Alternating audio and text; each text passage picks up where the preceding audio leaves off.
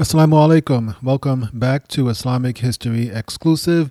This is the podcast exclusively for Patreon subscribers of the Islamic History Podcast. And in this series, we will be covering the Sirah or the life of Prophet Muhammad sallallahu alaihi wasallam.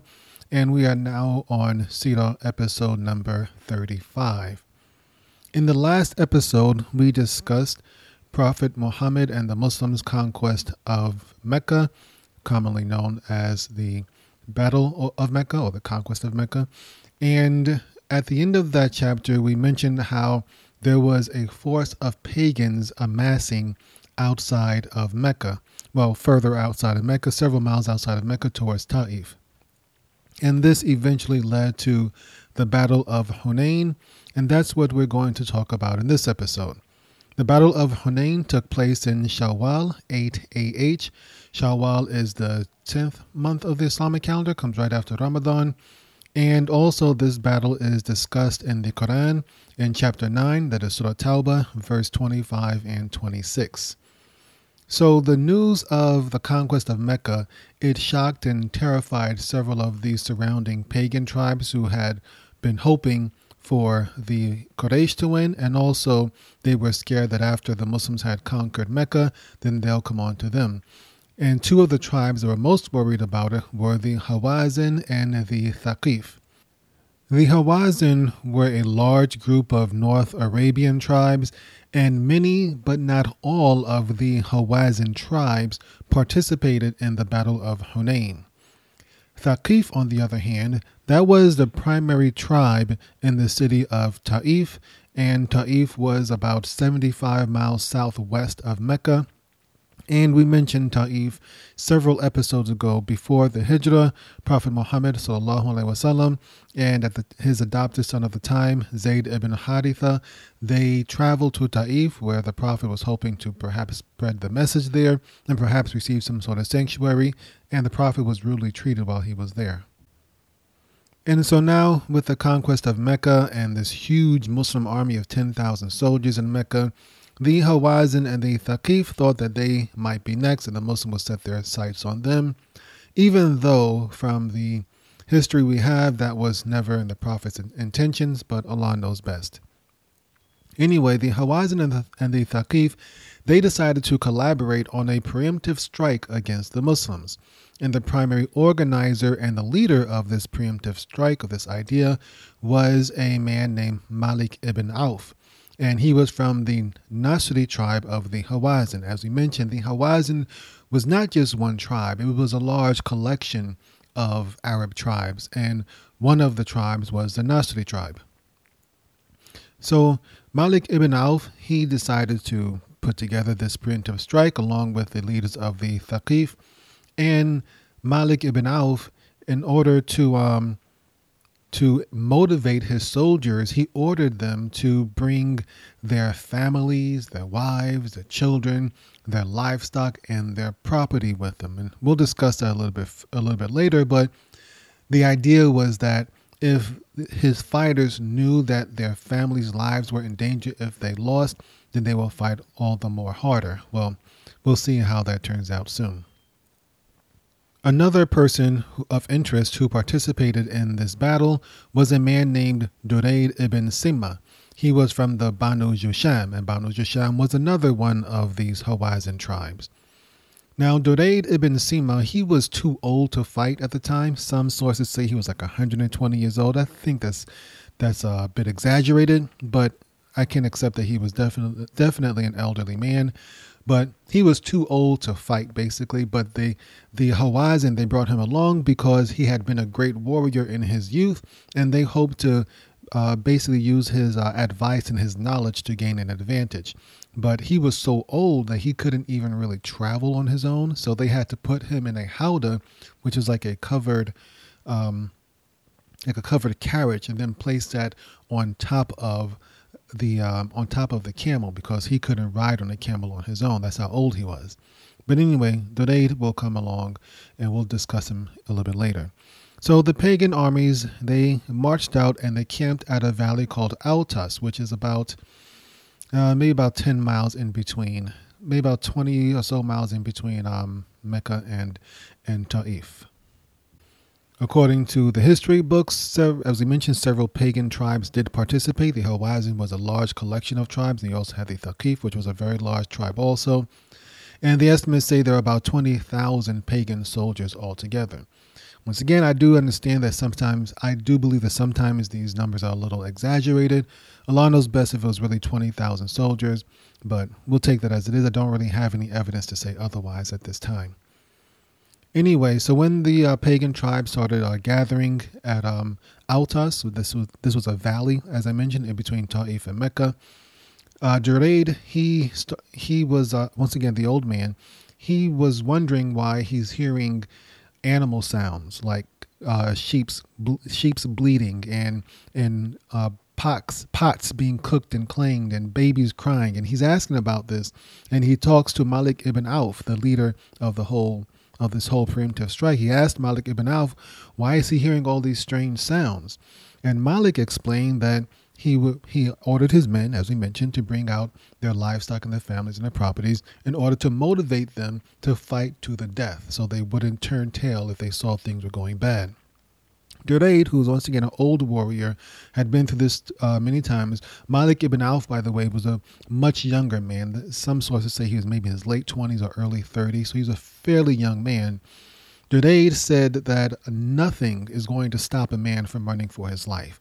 Basically, saying that when someone fears for their life, they're not going to stop or fight harder simply because they're concerned about whether their camels will be stolen, their wives will be will be captured. And basically saying in the heat of battle, you can't really try to predict what a man is going to do. And he advised Malik ibn Auf that if the if his forces were successful in beating the Muslims, then he had brought all this all these um, people out here for no reason and just wasted a lot of time and effort. And if he was wrong and the pagans lost, then he was going to be humiliated because all of these men, their families and the wives, their property and everything will be captured and taken as slaves and captives and, and spoils of war. So he also disagreed with Malik ibn Auf's battle plans. Malik ibn Auf, he had sent his best fighters up ahead along with the cavalry, whereas Duraid, once again the old warrior, he suggested that Malik ibn Auf only send his cavalry out first to meet the Muslims and then have his soldiers positioned held back and positioned in high in high places so that they can have a bit of a of a height advantage over the Muslims and that they wouldn't be on the same ground level and it will be more difficult for the Muslim cavalry to come and ambush them. But Malik ibn Auf, being the impetuous young man he was, he basically threw aside Duraid's advice, scoffed at him, and called him a senile old man. However, there is also some evidence that other commanders within Malik ibn Auf's army did take Duraid's advice and positioned their their forces accordingly or according to his advice. And so eventually the Prophet ﷺ learns about these gathering forces. As we mentioned, it's kind of hard to gather thousands of soldiers in the middle of the desert and news not get around. So when the Prophet ﷺ learned about this, he's, he at first sent a spy into the non-Muslim camp to try to get some more information. The spy was named Abdullah ibn Abi Hadrad al-Aslami. We'll just call him Ibn Abi Hadrad. So Ibn Abi Hadrad, he traveled to the camp at Autas and he just blended in with thousands of soldiers, so no one's going to really recognize one more guy walking around. So he blended into the camp, and even though he didn't learn their strategy, he did learn their plans. And so when he learned their plans, which is basically to hit a hit the Muslims in Mecca with a preemptive strike, he went back and reported that to the Prophet sallallahu alaihi wasallam. When the prophet learned of their plans, he decided to meet the pagans in the field. And we mentioned earlier in um, the episode regarding the Battle of the Trench how the Prophet ﷺ had turned his military philosophy around. He was he was pretty much always going to be on the offensive. Whenever he heard that there was a threat against the Muslims, he wasn't going to hide in the city and let them come, let his enemy come to him. He was going to go out and meet them in the field. We mentioned that earlier in um, once again the Battle of the Trench. But now the Muslims needed some weapons. So they had traveled fairly lightly on their trip to Mecca. The Prophet, as we mentioned in the last episode, during the conquest of Mecca, he did not want people to know exactly what he was doing as he was traveling through the desert with 10,000 soldiers. He didn't want everyone to know exactly what he was what he was doing, so he didn't carry as many weapons as he normally as a full uh, army would have and they didn't fly banners and things like that. And so the Muslims were fairly lightly armed compared to if they were going on a full military expedition and they were just going to have full drag out war. And so the Muslims didn't have enough weapons for everybody, not for this kind of battle. Furthermore, there were also many new recruits. Now, the Prophet had conquered Mecca uh, several thousand, really a couple of thousand of the Quraysh now joined the Muslim forces. And so the Muslims, once again, didn't have enough weapons and armor and all the good stuff for everybody. So the Prophet contacted an armorer within Mecca named Safwan ibn Umayyah. He was from among the Quraysh. Uh, Safwan ibn Umayyah, he had not yet accepted Islam. Uh, even though the Prophet had conquered Mecca, the Prophet did give people some time to think about it. As we mentioned before, everyone wasn't faced with a choice except Islam, die or leave. So uh, Safwan was there in Mecca, still worshiping his idols. Anyway, the um, Safwan, by the way, had fought against the Muslims several times in the past, and in fact, he had even fought the Muslims as they entered Mecca.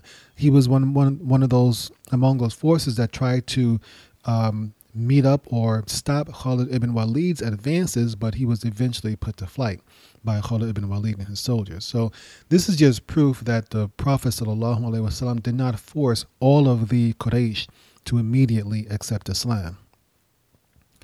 And the Prophet didn't ha- really have the money at the time to buy the weapons from Safwan. And so they kind of handled it as a business transaction because Safwan at first was asking the Prophet, like, are you ordering me to do this? Or are you trying to make a business? Are you trying to, to make a business transaction, trying to buy it from me?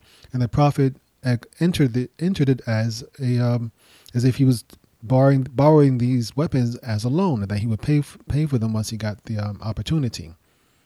So this was a showing, I guess, that the Prophet ﷺ still was treating his subjects, who were now essentially his captives, so he had freed he had pretty much freed them he was treating them fairly, even though Safwan had been an enemy of the Muslims, even though he was a defeated enemy of the Muslims, even though he still had not accepted Islam. The Prophet still dealt with him in a business transaction. He didn't force him to do anything. He didn't just take his weapons as he easily could have if he wanted to. The Prophet handled it in a different way, and it shows that he didn't use his authority to belittle or harm those who were under him.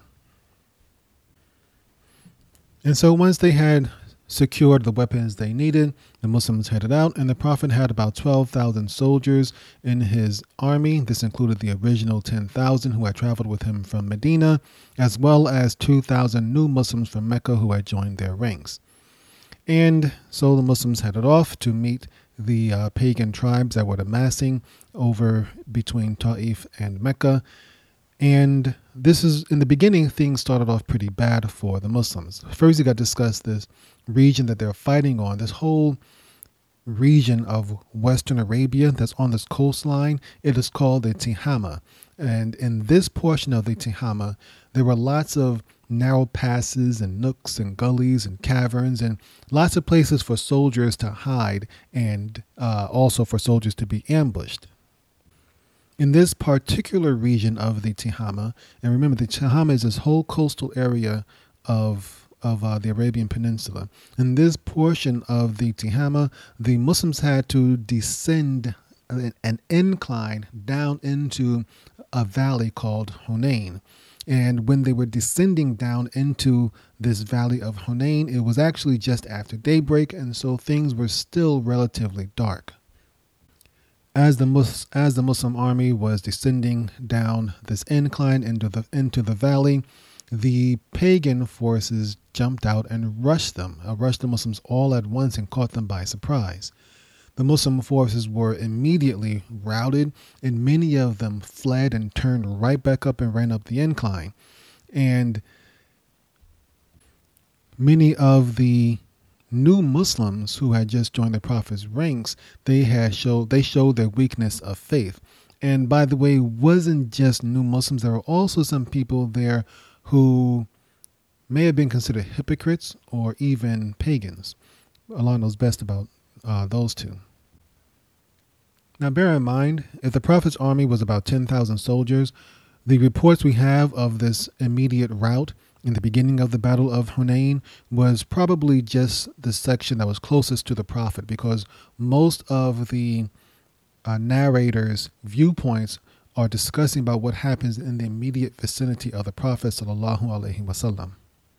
So bear in mind that uh, just trying to keep you aware that just because they say one thing happened in this section of the battlefield doesn't mean the same thing was happening in another part of the battlefield. Sometimes you only have information from one point of view. And in this case, for most of the Battle of Hunain, it appears we only have information uh, based upon people who are in the immediate vicinity around Prophet Muhammad. Now, regarding some of these weaker Muslims, we mentioned how they were just mentioned some of the weaker Muslims had been here. These are people who had just converted.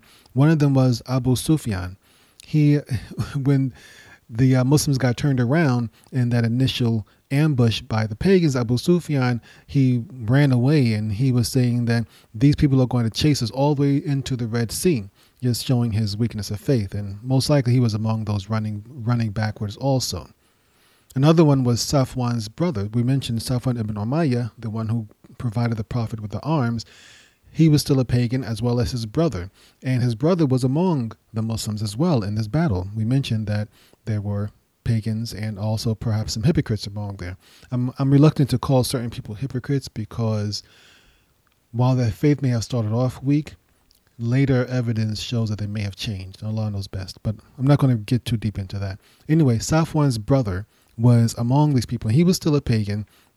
When he saw the Muslims or the Muslim army being being routed and ambushed and them flying back up the hill, he said, Well, the sorcery is useless for them now.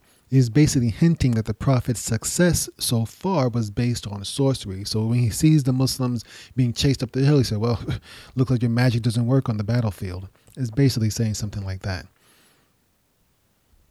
Okay, so now the Muslim forces are in chaos. They're running all over the place. The Prophet is trying to rally. There are some Muslims who are sticking close to the Prophet and um, maintaining a close knot around him, and they're not running. But in this chaos, one of the pagans who were still among the Muslims, and this he might have been a pagan, may have been a hypocrite, Allah knows best, this one was named Sheba ibn Uthman ibn Abi Talha, and he wanted to, he wanted to avenge his father's death. His father had been killed at the Battle of Uhud years earlier.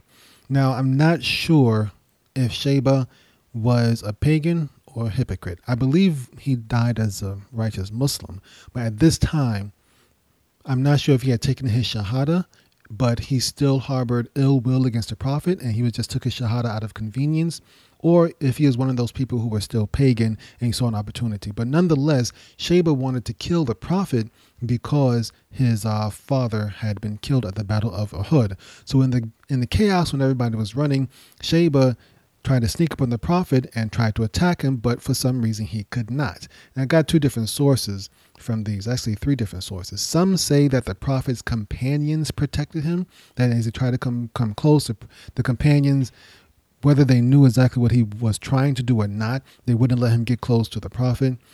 Other sources say that um, his body was paralyzed and that his body just became immobile and he just couldn't move until he had stepped away from the prophet. So as he tried to approach the prophet, his body froze up and he just couldn't get any further. And other sources say that he tried to approach the prophet, but he just collapsed, like his legs just gave out under him.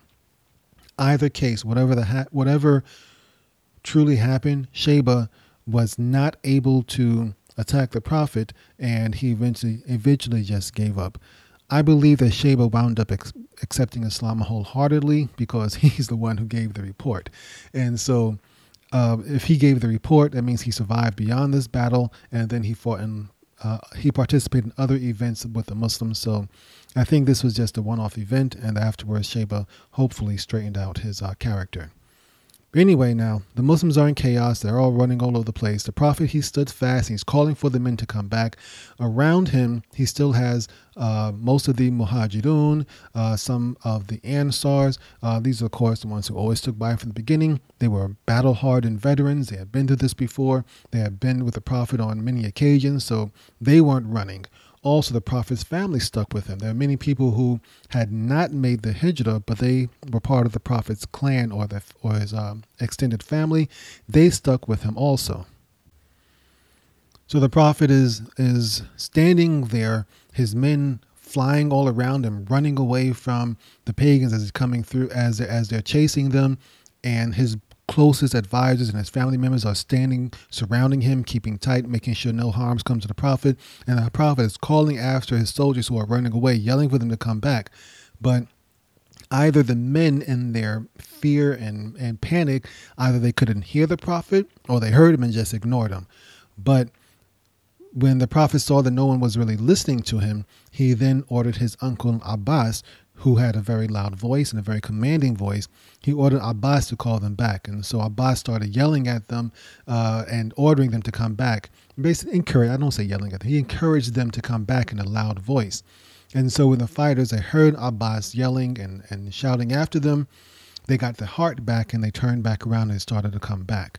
And for some of the soldiers, the uh, they were riding their camel as they were running away but the narrow passes of this region were so tight, or in some cases, the camels were so frightened, their camels just wouldn't turn around. So some of the men who were running at one point, they hopped off their camels, grabbed their shield and sword, and returned to the prophet on foot.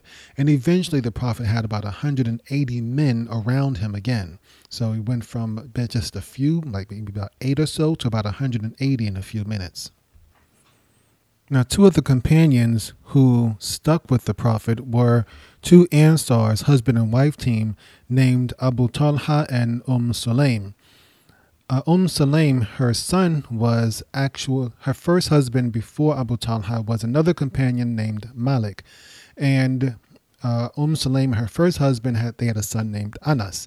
Anas ibn Malik uh, was Umm Sulaim's son, Abu Talha's stepson, and at about ten years old she uh, gave uh, Anas ibn Malik to serve the Prophet wasallam and live in the Prophet's household. And Anas ibn Malik became one of the most revered uh, scholars and companions of the Prophet Muhammad wasallam and passed along several traditions about the Prophet's life and his character. And we get many hadiths that are sourced back to him as well. So, Umm Sulaim and Abu Talha, they were Ansars and they stuck with the Prophet. And Abu Talha, by the way, he was an archer and he had also fought at the Battle of Badr and the Battle of Uhud. And This is just a one-off story that was interesting that came up, came up uh, in my research into this battle. Umm Sulaim at that time was pregnant with their son, Abdullah ibn Abi Talha, who would be Anas ibn Malik's half brother. Anyway, so she and her husband, they had remained with the Prophet, and she was actually holding her husband's camel. So her Prophet was most likely standing by the, pro- her husband, I'm sorry, was standing by the Prophet with his bow and arrow ready to shoot anybody who came close to the Prophet. And as the as the uh, soldiers were running off and fleeing from the Prophet, um, that is, the Muslim soldiers were running running away in chaos. She she suggested suggested that the prophet kill those soldiers who ran away from battle, just like he killed those who faced him in battle. But the prophet he patiently responded that Allah was sufficient, indicating that he wasn't going to go and kill his own soldiers. But as she was standing there, once again, just imagine Muslim woman, big belly, pregnant, holding her husband's camel. Her husband turns back to look at her, Abu Talha. He turns back to look at her and he sees that she's holding a dagger in her hand. And he asks, Why are you holding this dagger in your hand? And so she says that she replies, If anybody, any of the pagans come near me, I'm going to use it to slit their belly. And Abu Talha, he he turns to the prophet. Did you hear my, what, what, my wife just said? Did you hear that? He says in a kind of a, uh, a joking but yet proud way, like, "Wow, I've married a real one here." So Anyway, just an interesting story aside there. Uh, Abu Talha, by the way, would wind up killing 20 of the enemy soldiers. So now the momentum was shifting as the as the Muslims who were running away were now coming back to the Prophet. He had his uh, about 180 people around him again, and so the Muslims started fighting back. And now that they had their their courage back and everything was going in their way, now it was the pagans' turn to t- turn to uh, turn around and run. Basically, the pagans the pagans began to flee now. Malik ibn Auf, the leader of the sole preemptive strike, he led the retreat back to Ta'if. However, some of some of the um, some of the pagans instead took shelter in a fortress in Autas, which we which he mentioned was another valley in between Ta'if and Mecca, and then still others fled to another valley called Nakhla. And uh, just like the old warrior Junayd said, when these pagans started flying away, and started running away, they left their families and their wealth behind, and almost all of them, all of that, all of their wives and children and livestock were all captured by the Muslims and became part of the spoils of war. And like I said, if they capture their wives and children, they're pretty much slaves, as well as um, as well as all their property. But the story doesn't end there, so don't think that this is it. Anyway, the old warrior Duraid himself, he was also running away, and he was he was killed as he tried to flee as well. So now with the pagans running off in every direction, the prophet now sends detachments from his army to go and chase after the fleeing pagans and to deal with them as they came across them. So we mentioned there are three different areas. There was um, a group of pagans that ran to Nakhlas, and then this this is a valley about 50 miles away from Mecca. Um, others that ran to Autas, which we mentioned was another valley in between Hunain and Ta'if, and then several of them ran all the way back to Ta'if. The most most of them actually ran all the way back to Ta'if. For those that uh, ran off to Nakhlas, the Prophet sent a cavalry cavalry to to ride them down. There was some uh, fighting, but eventually. Uh, most of the pagans who were primarily from the Thaqif tribe who went to Nakhlas, they eventually surrendered to the Muslims. At Autas, Banu Ghaira, which was a subclan from the Thaqif, who were from, once again, Ta'if, they fled to the valley of Autas and they were followed by a group of Muslims who were being led by uh, two men, both from Yemen, two Muslim companions, both both from Yemen, and uh, one of them was Abu Musa al Ashari, and the other was Abu Amir al Ashari. Abu Amir was Abu Musa's uncle. May not have been his blood uncle, but they were from the same clan because Abu Musa referred to him as as uncle. But that doesn't necessarily mean he was his his, his um maternal or paternal uncle. Could have just been an older member of the same clan. Any case, they are both from Yemen and they have migrated to Medina after accepting Islam.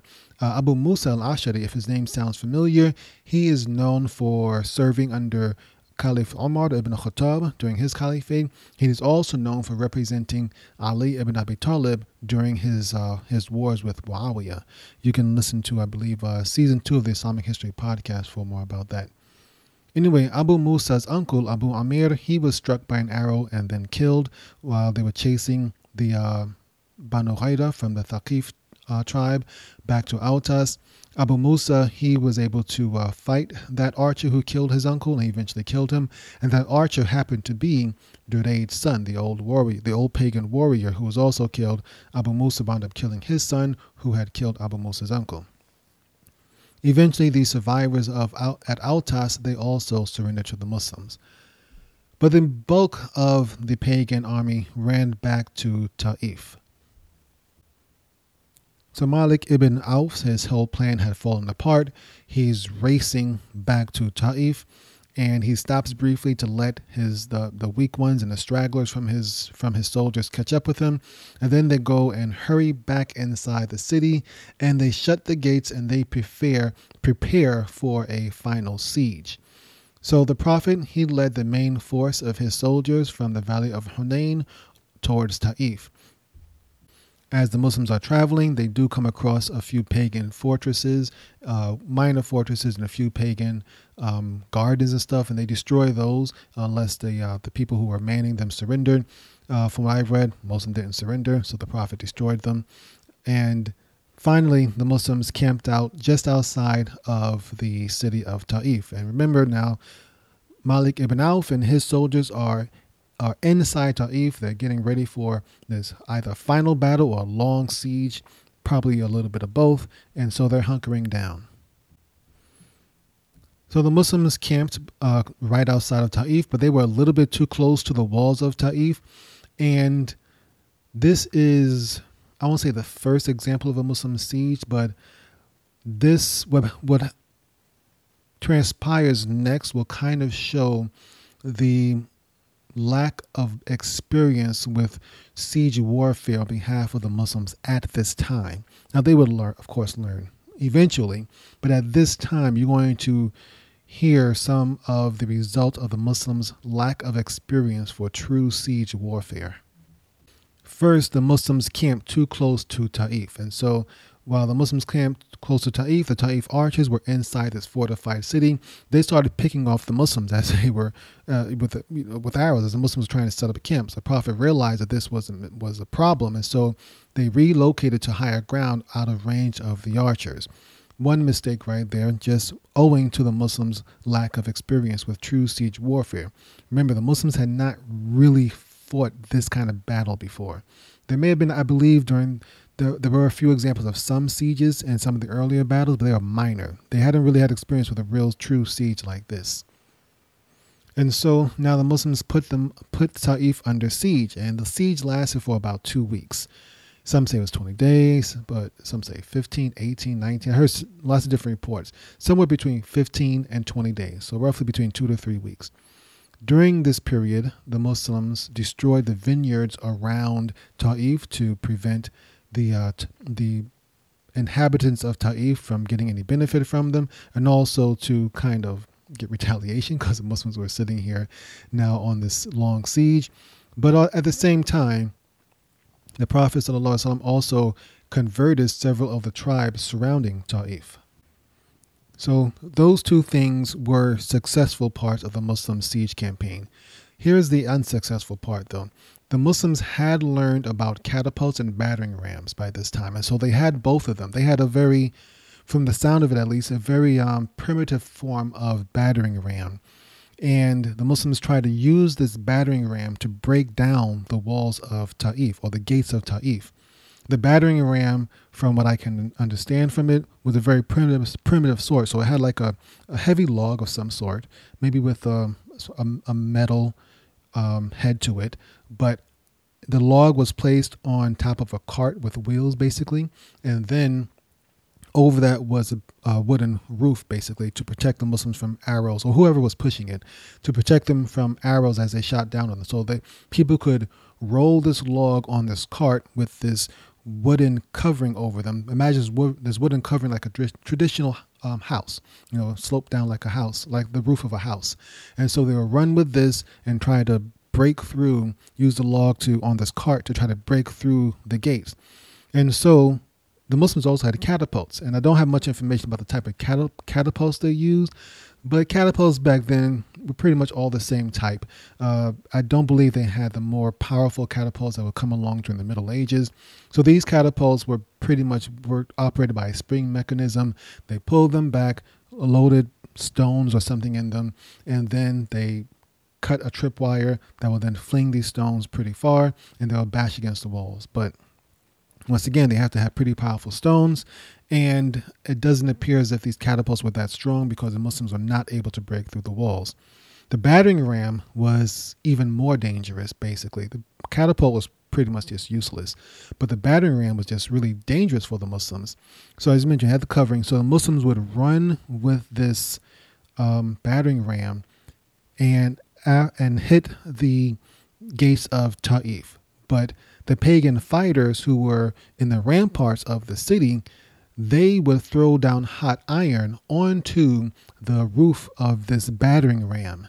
And this would naturally, of course, set this wooden battering ram on fire. When that happened, the Muslims had to jump out from under this burning battering ram. And when they did that, the archers, the pagan archers, would pick them off. And so the siege wasn't really going too well. And so, after about two to three weeks, however long it was, the Prophet ﷺ decided it was time to call off this siege. For one, they had heard that Ta'if had enough food to hold out for a year. The Muslims weren't really prepared for a siege, not that kind of siege. The Prophet hadn't come out to Mecca to to really hold on to put the city under siege. His intention was just to conquer Mecca, and that was it, at least as far as we know. Um, I'm, not aware of any any other other intention of his. So they didn't have the equipment for a full head-on siege, and I don't really don't think the Muslims really had the experience for it just yet. The Muslims had already lost several soldiers in this siege. They were being picked off by arrows, and they had, they had lost a lot. The Muslims had basically won the Battle of Hunayn, but the siege of Taif wasn't going so well. And the Prophet had actually gotten a certain victory from the siege because he had destroyed Taif's vineyards and also he had converted most of the most of the surrounding tribes of Taif. So now Taif was isolated and isolated and surrounded by allies of the Prophet sallallahu alaihi wasallam. So after a while, the Prophet decided to uh, lift the siege, and some of the Muslims, especially the newer ones, they were kind of upset about that because they wanted the chance at plunder and spoils of war and all that kind of stuff. But in any case, the Prophet decided to lift the siege and he went to um, a well named Al Ji'rana, which is about 15 miles from Mecca, in between Mecca and Ta'if. And this was where the captives and the spoils of war from the Battle of Hunayn had been taken. And the Prophet went to this area to go and divide them up after he lifted the siege. We'll discuss the spoils of war, the, his division of the spoils of war, inshallah, in the next episode. And so, until then, Assalamu alaikum wa rahmatullahi wa barakatuhu.